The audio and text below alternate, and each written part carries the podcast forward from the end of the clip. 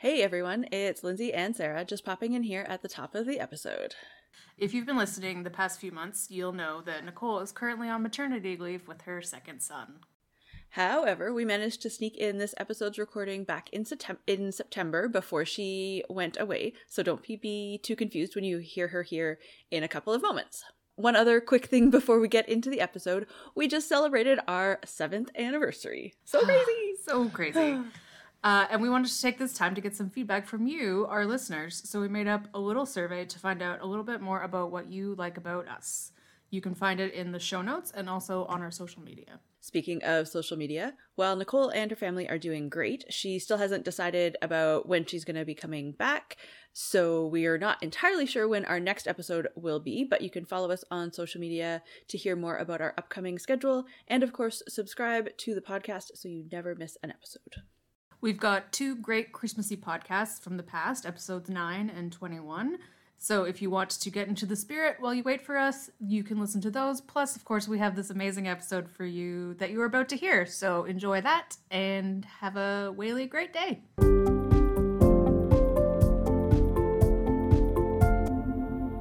Hello, everybody. I'm Nicole. I'm Lindsay. And I'm Sarah, and together we're the co founders of Whale Tales, a living library of cetacean stories.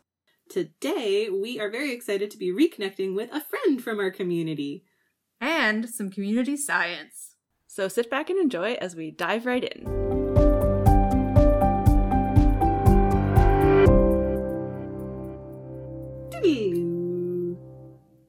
It's always awesome when we get to just you know use the podcast as a reason to reach out to friends that we haven't talked to in a long time. Be like hey friend do you want to be on the podcast with us? Uh, and today we're very very excited to have long long time friend of ours caitlin birdsall joining us. Actually Yay. caitlin is your last name still birdsall? Yeah sure is well you know people change their name and don't when they have various life change anyways Caitlin's here. Caitlin's here. I'm here. Thanks for having me. Uh, I'm, um, yeah, so honored to be here. Caitlin, why don't you tell our listeners a little bit about who you are, uh, what you do, why you are connected to cetaceans, and a great guest for Whale Tales. Oh, well, I'm not so sure I'm a great guest, but we'll see how this uh, next little while rolls out. Um, but yeah, uh, my name's Caitlin. I um, have known Sarah and Lindsay and uh, Nicole for many, many years. We all used to work together. Um, I have been working in the world of sort of cetaceans, um, gosh, for f- at least 15 years now, which feels crazy. Um, it also makes me feel very, very, very so old. so old old, you guys. We are so old. Um, yeah. Uh, yeah. It's kind of, um, when I say that, it, it, it seems crazy because I like, you know, it was kind of like that thing that you wanted to do when you were a kid and you never actually thought you would do it, um, because it wasn't like a real job. That was definitely me. Um, and the fact that I've gotten to, uh, I had the chance to spend, um, so much time learning about cetaceans, um, and talking about cetaceans in my life, um, is, is pretty wild. Um, definitely a dream come true. So um, I started off um, actually working at the Vancouver Aquarium Marine Science Center. Um, I was an interpreter there, um, sort of shortly after I got out of university for a couple years, um, and that really cemented me back into sort of the world of marine education. and when I also started learning uh, about more of the research happening on our coast. Um, I left there and uh, went to work in the incredible small boardwalk community of Telegraph Cove for several years, um, where I worked um, on, yeah, on boats um, with uh, Stubbs Island Whale Watching, which uh, was a company um, that ran out of that place. And, and uh, I got to spend a lot of time um, learning about wild cetaceans in sort of the area of Johnston Strait. And then was really lucky to um, get a job with um, Dr. Lance Barrett Lennard at um, the Vancouver Aquarium Marine Science Center in their research um, arm um, that's since become Oceanwise uh, Conservation Association. Um, and for the last close to 12 years, I've worked there. And actually, tomorrow is my last day with Oceanwise. but I do hope that, uh, yeah, I will continue in the world of sort of cetacean and marine research and education um, and conservation uh, as my career moves forward. It's so it's it's so crazy to think about the fact that like you trained me actually one of the things that that I, I look back at so fondly when I was first starting uh, straight out of I wasn't even out of university yet I was still in university Mhm. actually you were one of the first people who kind of like taught me how to talk about cetaceans um both at the aquarium and when I came up to visit you at Stubbs and was like I I know. do this this is so I cool remember. yeah, yeah, it is. I I mean, I look back on those times really fondly, especially that kind of discovery time in our lives, right? Where we were just learning so much. Um, definitely that time uh, working for Stubbs and in Johnston Strait was like so formative in my life and getting to spend time learning about northern resident killer whales and seeing the kind of beginning of the humpback comeback in that area was um, really, really special. Yeah, pretty spectacular. And I should mention um, that that time was really formative also because I joined forces with a bunch of friends um, up there and we actually started the Marine Education and Research Society, which is also a nonprofit organization that I've sat on the board. Um, since we um, first started 11 years ago. So um, that area, those whales also brought me, um, yeah, an, another way to engage and learn. hmm And one of the reasons that we thought you would be such a great guest, specifically for this episode, not just for any episode, although you probably could speak to almost everything we would want to talk about, um, is because we have talked about citizen science or community science, uh, and this is actually just a great chance for our listeners. I'm going to give a bit of a disclaimer. Uh, we know that there have been kind of various reasons why people use both of those terms, um, and that there, there's a lot going on in sort of the the larger research community about whether we should be labeling these sorts of projects run by just members of the public with help from real researchers as citizen science projects or community science projects uh, we might use those words interchangeably today, any Mhm. one of the four of us. So just forgive us if if you're used to using one and and we use it because they're they're used differently, kind of all over the world. But we have talked about those kinds of projects on the podcast numerous times in the past, but always as sort of a call to action for whatever larger species we're having a, a discussion about and we haven't ever devoted an episode entirely to talking about the the value of citizen science projects, the ways in which communities can get involved in science projects, and we thought it was about time that we did. And one of the things that I really, really associate with you is your passion for involving members of the public in meaningful science work and really really from like an outreach perspective connecting communities with the research going on in their back waters. Yards sure. Sure. the oceans around. them Their aquatic neighborhood. yeah exactly They're They're aquatic neighborhoods. Yeah. I, I, yeah, I usually call them marine backyards, but that's perfect. Um, yeah. And just listening to you say that, Nicole, like really makes my like heart expand. Um, I should give a like disclaimer, um, that I've been on parental leave for the last year. Um, so I'm still wrapping my head back around kind of being back in, in the work world.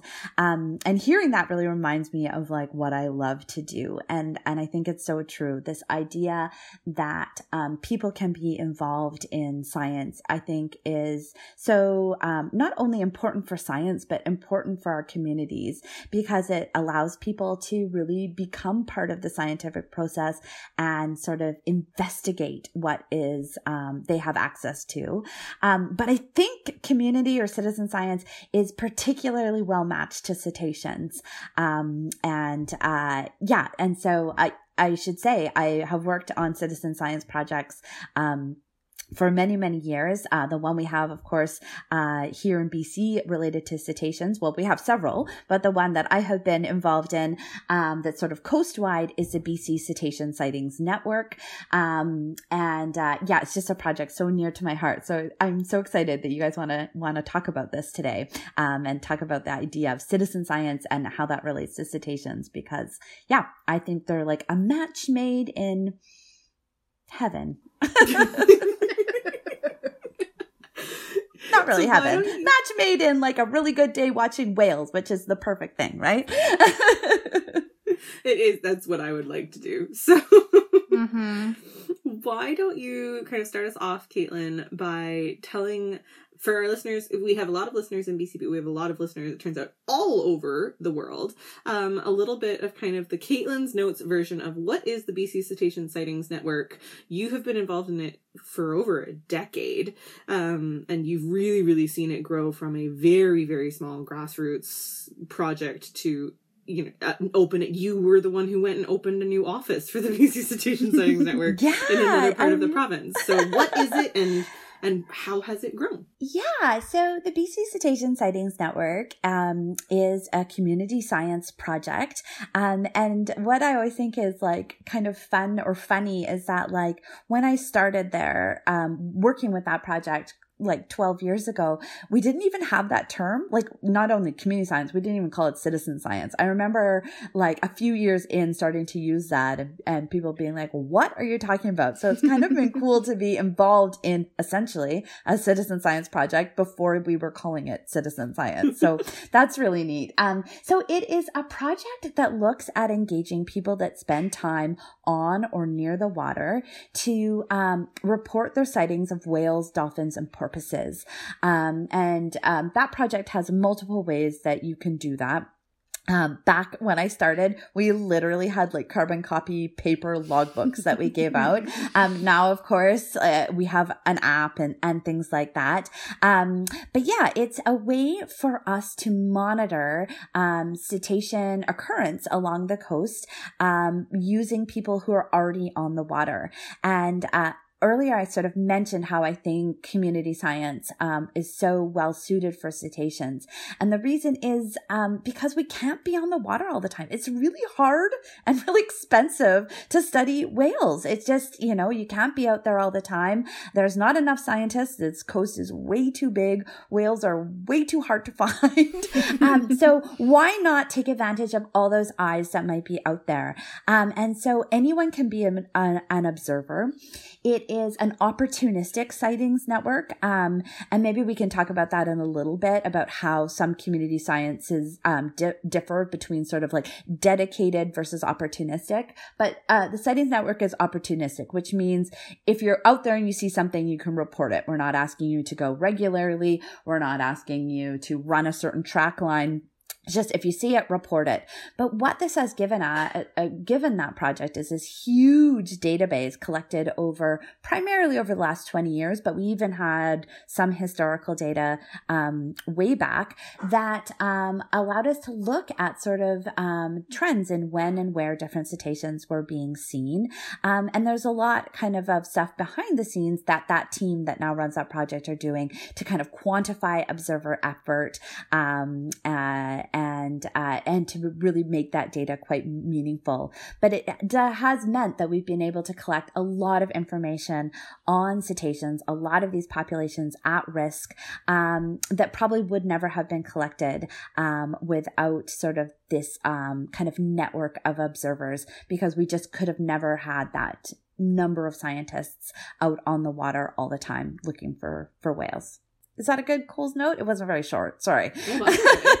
to give, even just myself, not just our listeners, but to give ourselves kind of some perspective on that, there's no need for you to know the exact numbers to the questions that I'm about to ask you. But just from a ballpark perspective, like how many observers would you estimate? And this could be in the if it's if you can't get an exact number, like within the tens to hundreds estimate that there are now working on this project.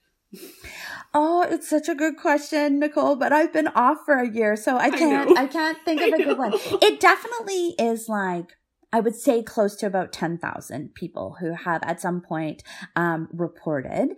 But um, observers can be really different. And I think that this is another thing to think about with, with um, community science or citizen science is that anyone can participate because, uh, especially in opportunistic projects, because often you can report once or you can um, report a thousand times. You know, it just depends on your access.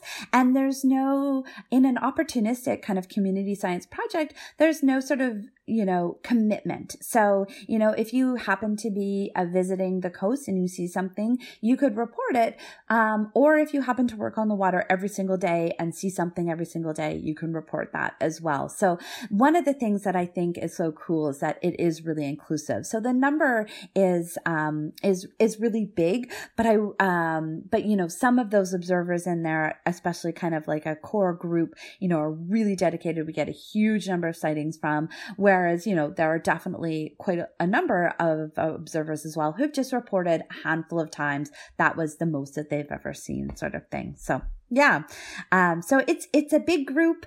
Um, and, and one of, uh, my joys in working with that project in the past was really getting to know those observers and, um, making those connections.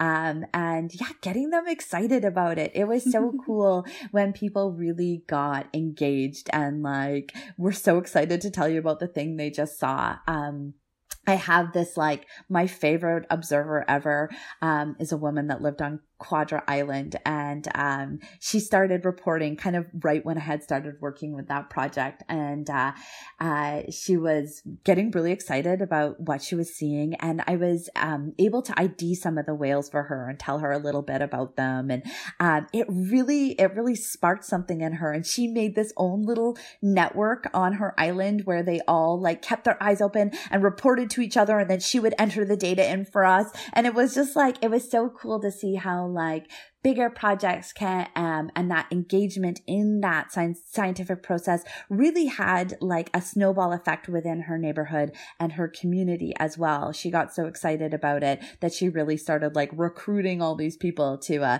to help us out um and uh yeah i love I, I love that you know anyone can be a part of of these types of projects you don't have to be a scientist Oh my gosh, I love that story so much. I know. She's my favorite. and I think to the point that you were making about, you know, the value from a from a data perspective, um, let alone what you do with that data, and we'll get to that in a minute. Uh, just like you said, tens of thousands of observers. I don't think that I would be uh, overestimating to say millions, if not tens of millions of sightings, right? At this point in time? No, not that many. um, uh, let's see. Uh, I, I, I, I should have checked um, oh, no, before I came on. Um, but uh, you know, we get about um, yeah, I don't even want to, I don't even want to take a guess, but it's not that many. Um, okay. but it is a lot. Like it's like hundreds of thousands, um, yeah. uh, of sightings. Absolutely. Sort of over, over the last 20 years, which is still like an enormous amount yeah. of data. Um, when you think about like on an average, like, uh, survey day, um, depending on where you are, you might only have, um, yeah, you know, like a handful of sightings. I should mention that for the sightings network and for a lot of kind of cetacean citizen science, a sighting can be multiple animals. So, you know, you can say, I, you know, I saw a group of 500 dolphins and that's one sighting. So the number of animals and the number of sightings is, is a little bit different. But um, yeah, I mean that project has been is huge and coastwide, um, and you know really meaningful in terms of both um, gathering some really cool data, but also in that engagement piece. And I think that those you know really um, sort of um, are both really valuable. So, um, one of the things about community science or citizen science that I like is that it's not just scientists then saying, give me your data and I'm going to run away with it. Um, but there's, um, I think really good ones are reciprocal and that there is that engagement piece. People, um, get value, they get feedback. Um, and that's something I learned, um, through working with the Sightings Network over the years is that, um, that feedback back to people and that communication and that, you know, um, information was really a key piece of keeping them engaged and wanting to be sort of citizen scientists. Um, because if it just goes into an app and, and you never hear anything ever again, it's kind of like this black hole, right? So, so having some sort of piece of feedback, some someone telling you, I got it. this is what it's going towards. Here's what we're working on right now. Um, I think was really, really valuable. And, and, um, if anyone's listening, I am not a citizen science expert, but I would give you that tip. Make sure you always have that feedback and then it's pretty regular. Yeah. It's a good way to like keep people coming back and like, like continuing that cycle of like long-term participants For rather sure. than one-off participants. Yeah. I one of the, you know, um, just kind of switching gears. So obviously I, I worked with the Sightings Network for many years. Um, but with the Marine Education and Research Society, we've been really involved in collecting data on um, humpback whales, especially around northern Vancouver Island.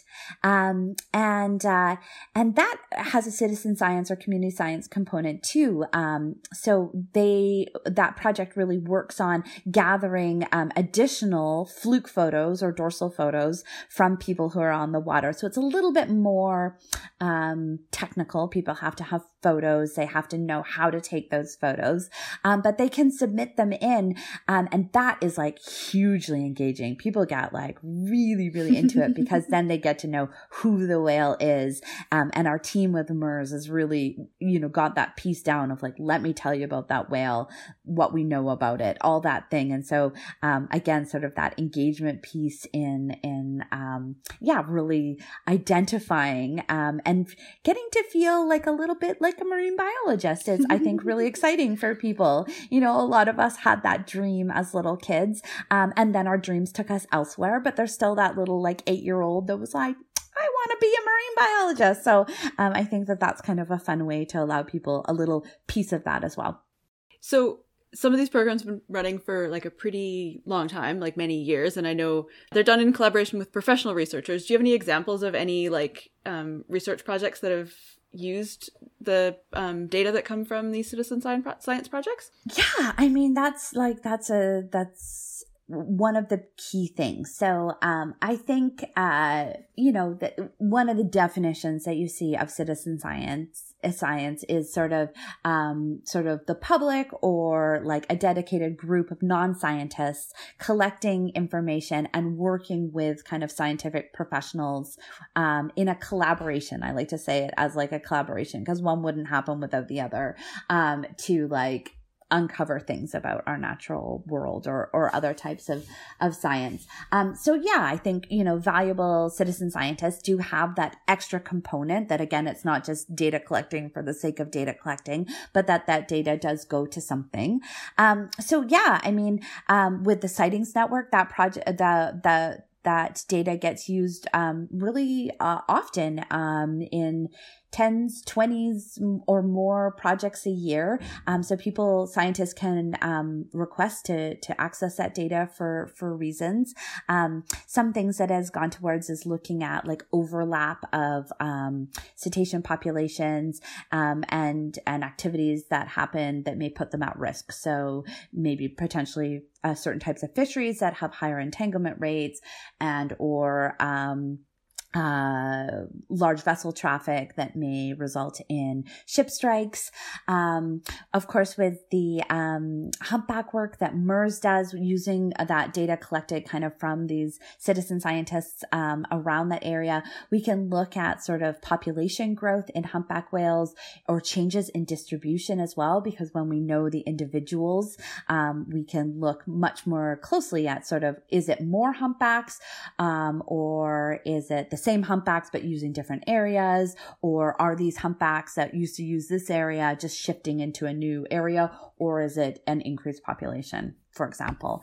Um, so yeah lots lots of different examples of using this for kind of um, scientific questions.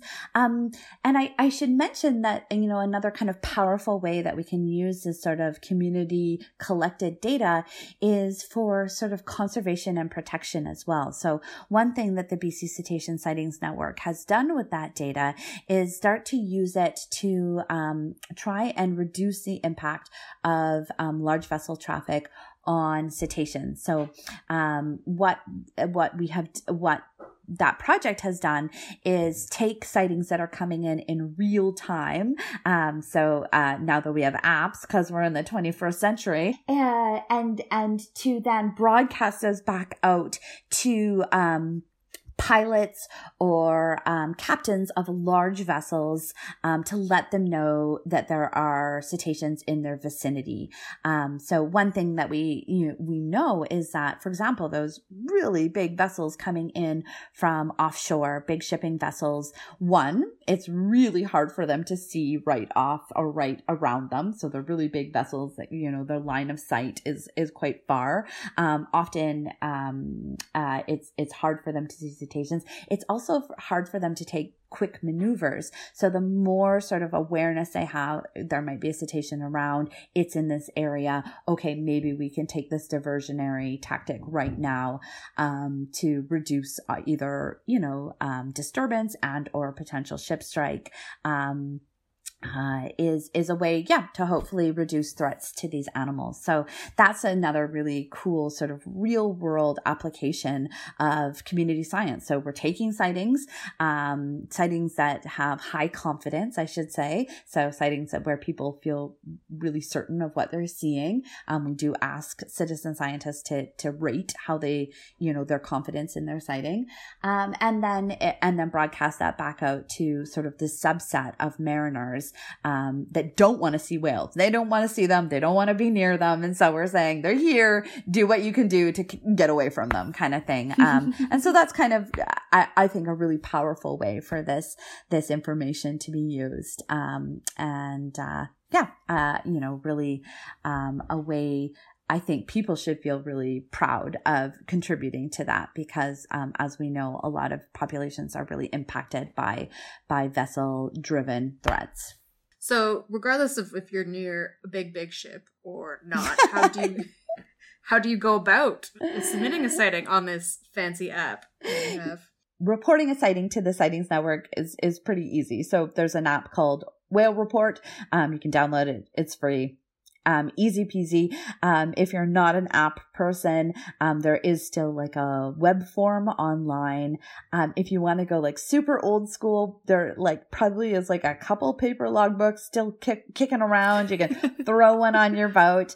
Um, so yeah, so that that's really easy. Um, but you know, I really I encourage people to um, look up. It, eh, there, there's a lot of these types of projects. So the BC Cetacean Sightings Network is one that we have here on the coast but there are um, similar projects in a lot of different parts of North America and even the world as well. So um, if you're not here in BC, look them up and there's lots of great apps um, out there that do do really similar similar projects um, yeah. And then, you know, things like if you are someone who is taking photos of these animals, um, submit them. Please do because, um, you know, if you say, uh, if you submit them to the sightings network, they will sort of filter them off to other places. If you're around sort of central northern Vancouver Island, you can contact the Marine Education and Research Society directly. Um, uh, but yeah, there, you know, that's a little, um, is a little more involved, but also really valuable. And the more information you can collect um, when you are um, around cetaceans, like someone's gonna want it truly, um, or want to hear about it, right? Because um, this type of information is is um, is quite valuable, and it's also a way for scientists, even if it doesn't go into a database, to at least like have in the back of their mind, like, oh, this was happening um, good to know kind of thing. So yeah, uh, yeah, I guess that's sort of my, my plug is just, uh, have a look for it. But yeah, there's, there's, uh, an app for the BC Cetacean Sightings Network. Um, and there, I, I, you know, I will say that there are lots of other smaller projects looking at cetaceans on our coast that also, you know, encourage people to contribute. Um, so, um, I'm sure there other people will be like, but what about this? So I do want to mention that there definitely are other ones out there too. Yeah, we have a list that I actually haven't looked at in a couple of years, but we do have a list on our website that we'll put in the show notes of sightings networks that we've gathered from around the world, including, of course, BCCSN and MERS, and then a Happy Whale when we talked to Ted last in the spring, um, the Porpoise Conservation Society when we talked to them a couple of years ago, all sorts of them, all sorts of things. But yeah, if you're on the coast, and a thing to note, of course, like as opposed to something like with Ted with like the flukes, is that you guys want to know if you don't if you aren't able to get a photo, it's still worth reporting the sighting. It's totally still still worth. And Yeah. yeah. that's one of the things that I think has been really cool about the sightings network is that it's like low barrier, right? So it's opportunistic, so you don't have to sign up in advance. You can, you know, you don't even have to have the app. Just like write some notes down in your like on your phone or on the back of your hand or in a piece of paper if you're old school. Um, and uh, and then you can submit it after the fact. So it is, you know, you don't have to do anything in advance and there's no commitment. So of course we want to hear every time you see it, but that's, you know, if you're, like I said, if you're only around whales once, then report it once and that's, that's fine. And you also don't, you don't have to submit photos. Photos are great. They're a bonus, but no big deal. Um, it also has, uh, and a lot of community science projects really have this. There's a lot of resources to help you. Um, and there are people on the back end of these projects that will help you as well. So if you're not sure what you saw, like we, ha- there are, you know, ID guides out there and associated with these projects or on apps, on the apps and stuff like that, that will help you determine that. And if you still don't know, there is someone back there. If you say like, this is what I think I saw. Um, and you know, one of the things, um, that I used to do when I was working with the sightings network is, uh, you know, connect back with those people and, um, and say, okay, let me ask you this section of questions. Let me send you these pictures. What do you think? And, and often we could kind of get down to at least a, a fairly confident or a probable sighting. Um, yeah. So, um, don't feel like you have to have the skills. This is a place to, to get those skills and to do that learning. Mm-hmm. One other question I had for you, Caitlin, is we know and we we try to list, but you're right. I haven't looked at that web. That that's part of our site in a long time either, so it might be worth an update. Um, but there are probably listeners of ours living in coastal areas where there may not be a community or citizen science project going on. Would you have any advice if people are living coastally where there are cetaceans um, about how people might go about starting something in their own community if there isn't something already happening? Yeah, that's like that's a really great question. Um so uh yeah, I would oh god. Yeah, lots of lots of thoughts on that. Um let me let me organize them in my brain. so, one I would say like go for it. So, one of the things I I don't necessarily consider myself um, a scientist, but I do consider myself a naturalist in kind of that old school way. And I think that there's a lot of room for people to become naturalists. And all you have to be is an, an observer and curious and interested in starting to make those observations. Um, and so I encourage people to be those kinds of naturalists and to start making those notes. So you can do that all on your own. You can build your own personal citizen science project. Um, but if you're wanting to kind of create something bigger, I mean, like I was just talking about that one observer on Quadra Island, or another example would be a group I know on Saturna Island, which has kind of created, you know, their own neighborhood project where, um, they, um, observe together they alert each other they've even started to um, collect data together. Um, uh, so talk to your friends talk to your friends around um, and sort of decide okay are we going to start paying attention? We'll let each other know. Um, and i think really early on it's great to have sort of a, a set of what you collect. So you know where are you? What time is it? Um, what's going on? Uh, it, with the weather sometimes can be helpful. How far away was this animal? How many were there? Um, uh, a little bit about what that animal was doing. Um, and, uh, and, uh, and, and from there, you have a bunch of data already. Uh, you can start putting points on maps. Um, I would also say don't start from scratch. There is a lot of free tools already out there. So even if you're nowhere near um, BC, there is these worldwide projects like the iNaturalist project, for example, which can be used as a data collection tool for yourself. Um, there's other really simple um, downloads that you can create that would make yourself a, like a little mini sort of data collecting sheet, for example. so there's lots of resources out there. Um, check out other, um, you know, if you wanted to start a project, check out some of the other um, citizen science or community science projects doing something similar. What do they collect? What do you like about it? What do you not like about it? Um, you know, uh, I talk about things being low barrier, which I think is really good if you're doing a very, very big, you know, broad scope, multi species, huge coast type project.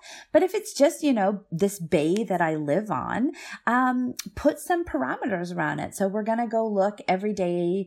Um, someone's going to go for an hour, you know, between this time and this time, or we all go on Saturdays or something, because that also gives you um, an, an extra piece of information that opportunistic projects don't get, which is kind of effort, which um, down the road can be very, very useful because you have that information about how often you were there. Um, and that allows you to quantify sort of when you were seeing and when you weren't and and how representative that is of sort of the norm or or sort of a regular kind of season. So um yeah so uh you know i think um i think it's also okay to start small and to to change your mind. I mean of course it would be amazing to create like the perfect community science project from scratch right away bang boom. Um but that's probably unlikely. so just start. My biggest piece of advice is just start. Um, and the practice of, uh, of my last thing I'll say, um, is that the practice of community or citizen science has come so far. Like there is conferences, there are journals now, there is a lot of information about that. So also, eh, you know, if someone who is like a scientist right now is listening to this and wants to start that, you know, that might be somewhere where you dive in, you start going through the academic literature. Or if you're not a scientist, you can do that too. But there is um, really a lot of kind of um, work that's been done that looks at how they're successful or how they're not successful, um, and uh, and uh, best practices um, and things like that. And yeah, uh, I, I would say those things, many things. those are all good, helpful things. Thank you, Caitlin. Yeah, no okay. worries. Are you ready for what is my favorite part of the show? Which is when I get to sing a little bit and then you tell us something uh, fun. I am ready for to hear your jingle. Go for it. Fun, fun, fun, flipper fact. It's time for a fun flipper fact with Caitlin. That one's just for you because we both have kids and I have been watching a lot of Dora lately. and I'm like, I feel like this is referencing something. uh, very, very, very good. I love it. I will sing it to my three year old uh, tomorrow. So, Caitlin, can you share with us and our listeners one of, if not your absolute favorite cetacean fact, please and thank you? Okay, so one of, because there are many, but one of my favorite cetacean facts is um, I alluded to this with you guys earlier, not super PG, but it has to do with flying porpoise sex. So, um, dun, dun, dun. Can we just leave it there? so, uh, this is, this is my favorite. So, um, the smallest cetacean, as I'm sure you all and many of your listeners know, uh, on our coast here in BC, uh, is the harbor porpoise. Um, and harbor porpoises, I feel, kind of just get ignored a lot of the time. Not by those wonderful folks at the Porpoise Society, but most other people because they're small. Um, they can sometimes be a little bit unassuming at the surface. So, you know, we kind of get a quick glimpse and often they're gone. Um, and so, you know, I don't think people often think they're too exciting, but they are wild, you guys. So when I moved to Prince Rupert, um, I was greeted one of my first times on the water by this like wild porpoise party happening at the entrance to the Prince Rupert Harbor. And my like brain was blown. I was like, what is happening? I'd never seen porpoises, um, acting like this. And um, they were zipping around. There were literally probably over a hundred of them. So that in itself is quite unusual. We do not usually get big, big groups like that. Um, and at one point, this porpoise came flying out of the water, which again is not super typical behavior of a porpoise. Um, I took a photo. I was lucky enough to take a photo at that. And when I got back and really zoomed in, I realized that there was, um, some indecent exposure by the porpoise flying out of the water. Um, and I've, and this has since become a thing. So not, I did not discover this, but, um, it is how porpoises mate. So males are these sneak maters. So basically, um, they have this poly, polyamorous society. So males mate with a lot of females, females mate with a lot of males. Um, and as some people may know, another great fact about harbor porpoise males is that their testes are the largest um, to body ratio in the sort of mammal kingdom. Up to 6% of their body um, weight is testes during breeding season. Um, and usually big testes mean that they're trying to like, oh, um, compete other males with like lots of sperm. So they're sperm swamping each other. But the way that the, that copulation actually happens is that the males actually kind of, um, sneak up on the females and they sort of leap out of the water beside them while trying to, um, yeah, essentially, uh, like have sex with the females. Always from the left, you guys. They always do it from the left too, which is wild. So weird so crazy. But the reason I love, first of all, this is just wild stuff. And there's even more. It gets even crazier because females, research has since shown that female harbor porpoises have all these interesting ways to try and avoid it if they don't want to copulate with a certain male, including, including these super convoluted, um, reproductive tracks as well. And uh, the scientist who studies this, Dara Orbach, calls it an intersexual evolutionary arms race between harbor porpoise males and females, which is which is crazy. So here's this little unassuming cetacean, which has the craziest sex life of any cetacean on our coast, I think. Um, and they come flying out of the water from the left. And the reason I love this even more is that this was studied through community science. Oh, she brings it all back around. Um, yeah. So this was really discovered um, and uh, first written about by a community science and scientist project working in San Francisco Bay. So they um, study harbor porpoises from the Golden Gate Bridge, which is so cool as well. Super uh, non-invasive way to study porpoises. They look down on them from the bridge and they watch them and they started seeing this exact same behavior.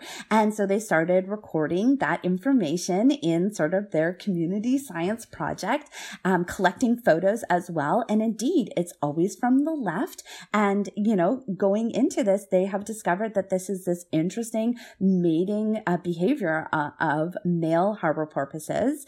Um, and, and since we've learned about the female intersex evolutionary arms race in sex and harbor porpoises, but yeah, so it, it was something that was first studied by them.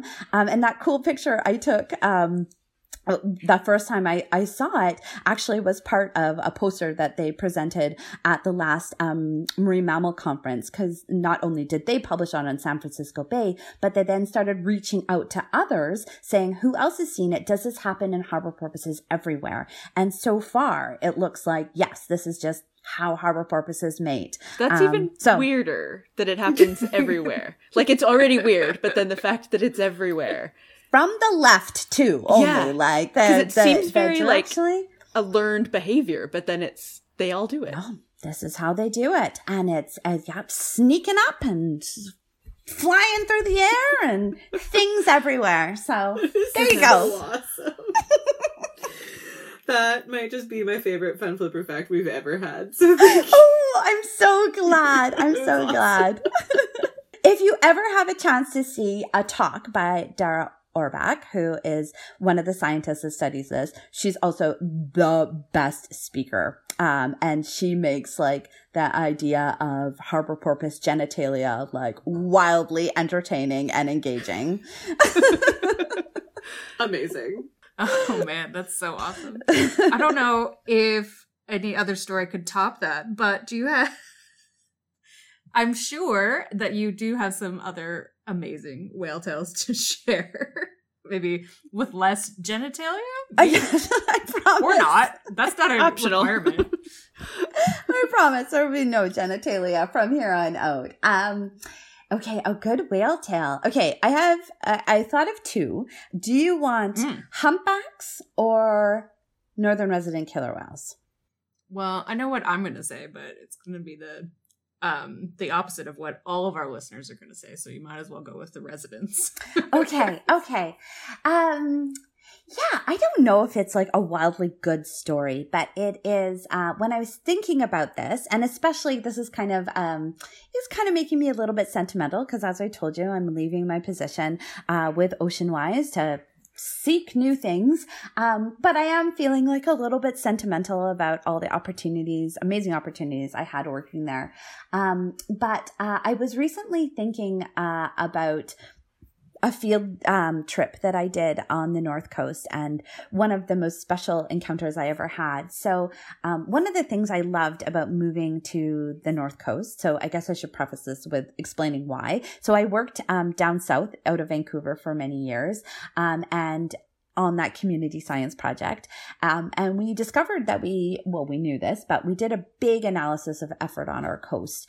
Um, and we, um, you know, looked at where people that were sending us in sightings were spending time on the water. We modeled it all out. And of course, as you would expect, there was a lot less effort on the North Coast. So we decided to open an office in Prince Rupert on the North Coast of BC to try and bolster engagement in this project because a face to a community science project always creates more sort of yeah uh, investment in it engagement. You're able to kind of keep it going. Um, and so uh, i wanted out of the city. Um, and so i moved up here to do that. Um, and my time up here has moved away from community science. I still do a little bit um, but more towards um, other projects. Um, and part of that was trying to look at um, a, um, you know cetacean populations in multiple ways including you know getting observers and and citizen science but also spending more time on the water. So there long preamble. I it, i was um uh, I was here on the North Coast uh, doing some work um, with my boss, Dr. Lance Barrett Lennard, um, and we were on our boat, the Scana, um, and we were doing um, sort of a survey of the area to look at, um, you know, which uh, uh, which cetaceans uh, we could find and which areas, and you know, gathering data um, uh, through that. Um, and you know, we had been not finding a ton yet. Um, uh, and so we had been covering a lot of areas and, and time and we kind of hunkered down in a uh, bay one night um, because it was stormy and we were kind of trying to wait it out. Um, and uh, we headed out the next morning um, out uh, of uh, Bell Passage into um, Hecate Strait. Um, so Hecate Strait is, you know, a big northern body of water between here and uh, between the mainland and Haida Gwaii. Um, it's known to be kind of rough and, and tumble when the weather's bad, but this happened to be a really beautiful day. And we kind of headed out there and um, even before we had dropped the hydrophone in the water, which we often do just to listen to hear if we hear anything in the distance, any um, cetacean calls or particularly killer whale calls, um, in front of us, some whales appeared. Um, and uh, we were, you know, kind of surprised. There hadn't been any talk about uh, uh, killer whales. We hadn't seen anything in the days before. Um, and there they were. And so we're like, oh, great. Good morning. And expecting kind of maybe one matriline or, or one family. But it was one of those days where you find one and then you realize a little bit further back, there's another um, group and then another group and another group and another group.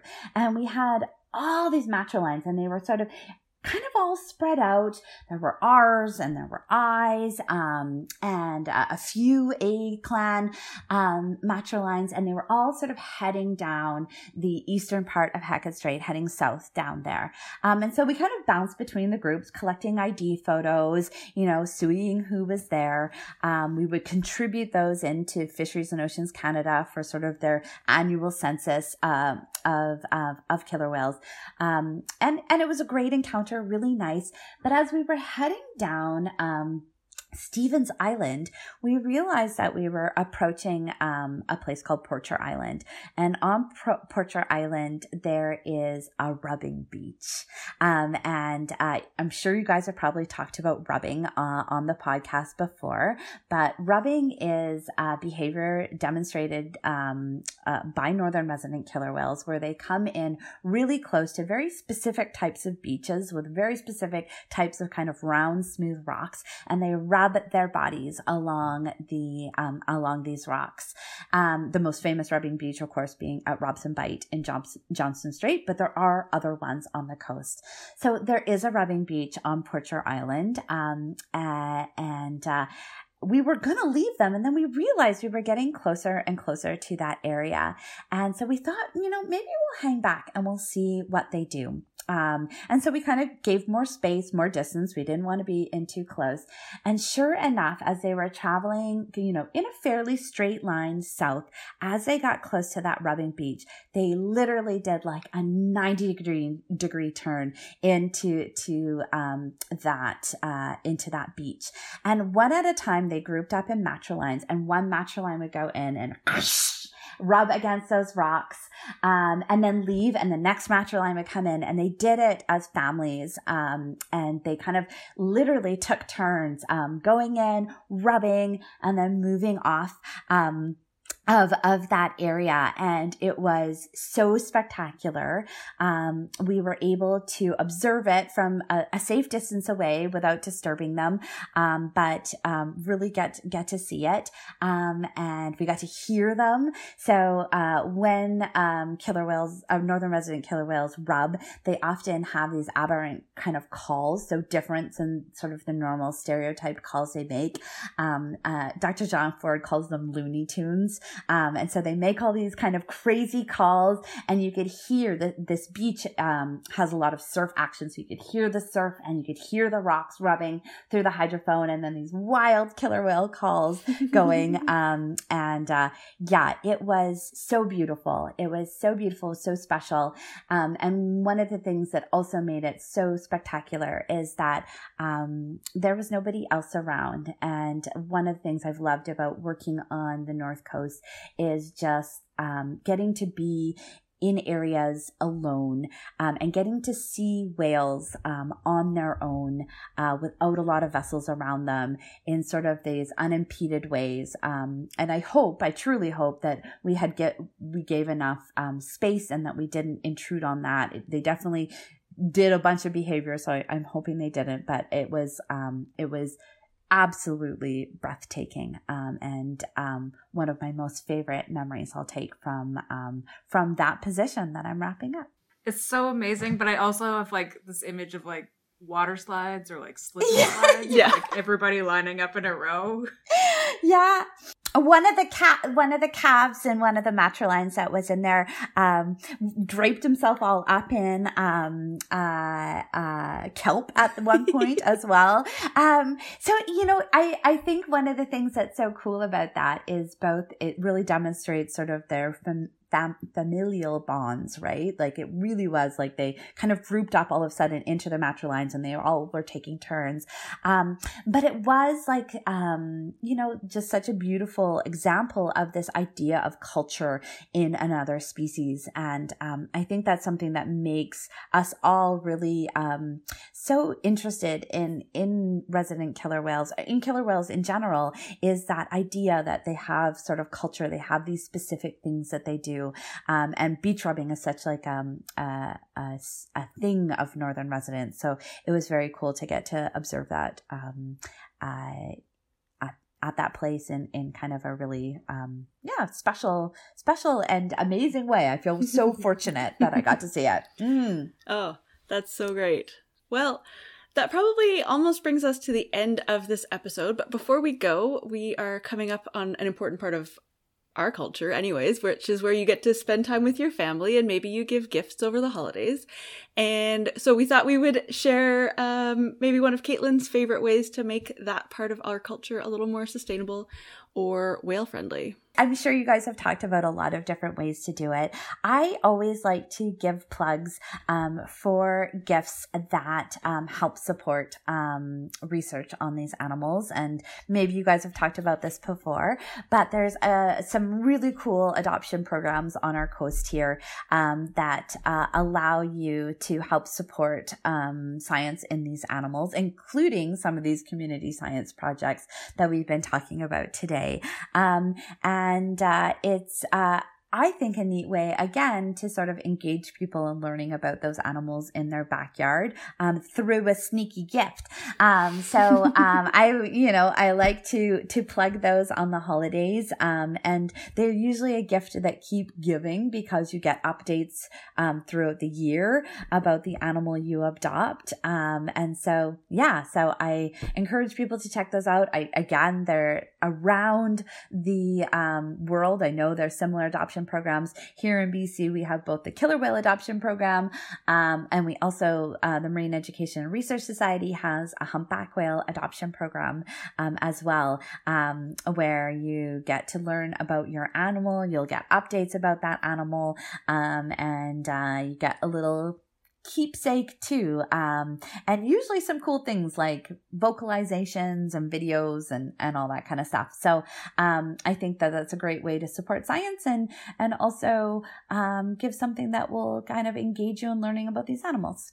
And if it comes with a stuffy all the better yeah, I think now you can choose stuffy or no stuffy just to reduce stuffy waste. If you, um, yeah, mm-hmm. but uh, yes, you can have a stuffy too. Mm-hmm. Again, I yeah. also just have stuffies on the brain because children as kids it's true but you're right as a as a regular adult probably there's it's good to have a no stuffy option it's like you only need one stuffy you don't need one every year yeah, totally.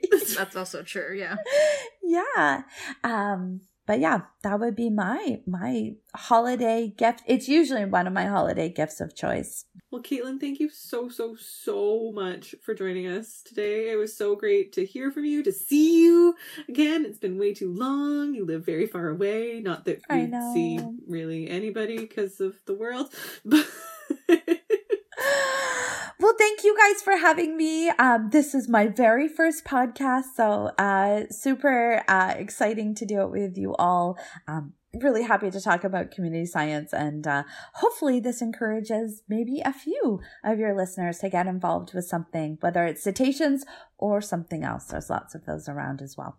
So thanks for having me, you guys. Uh, and we would really love to hear your thoughts, listeners, on this episode or any episode, of course. So please visit our website, whale-tales.org, and find links to our various social media handles so that you can drop us a line. You can also tweet at us directly. I am FHG07. Sarah is Sarah K. Given, no H. And Nicole is Nick F. Can, C A N N, although she'll probably not be responding to her Twitter for the next couple of months. True. You can also head to our website to subscribe to the podcast, check out our merchandise, learn about supporting us and becoming a patron, and read over 1,000 whale, dolphin, and porpoise stories. That's whale-tales.org. Tales like the story, not tales like the animal. And if you've seen a cetacean, we would love to add your story to our library. Click the share link on our site, contact us on social media, whaleTales.org, or email us a voice memo and tell us all about your incredible encounter. Thank you again for listening and for supporting us, and we hope you have a whaley great day.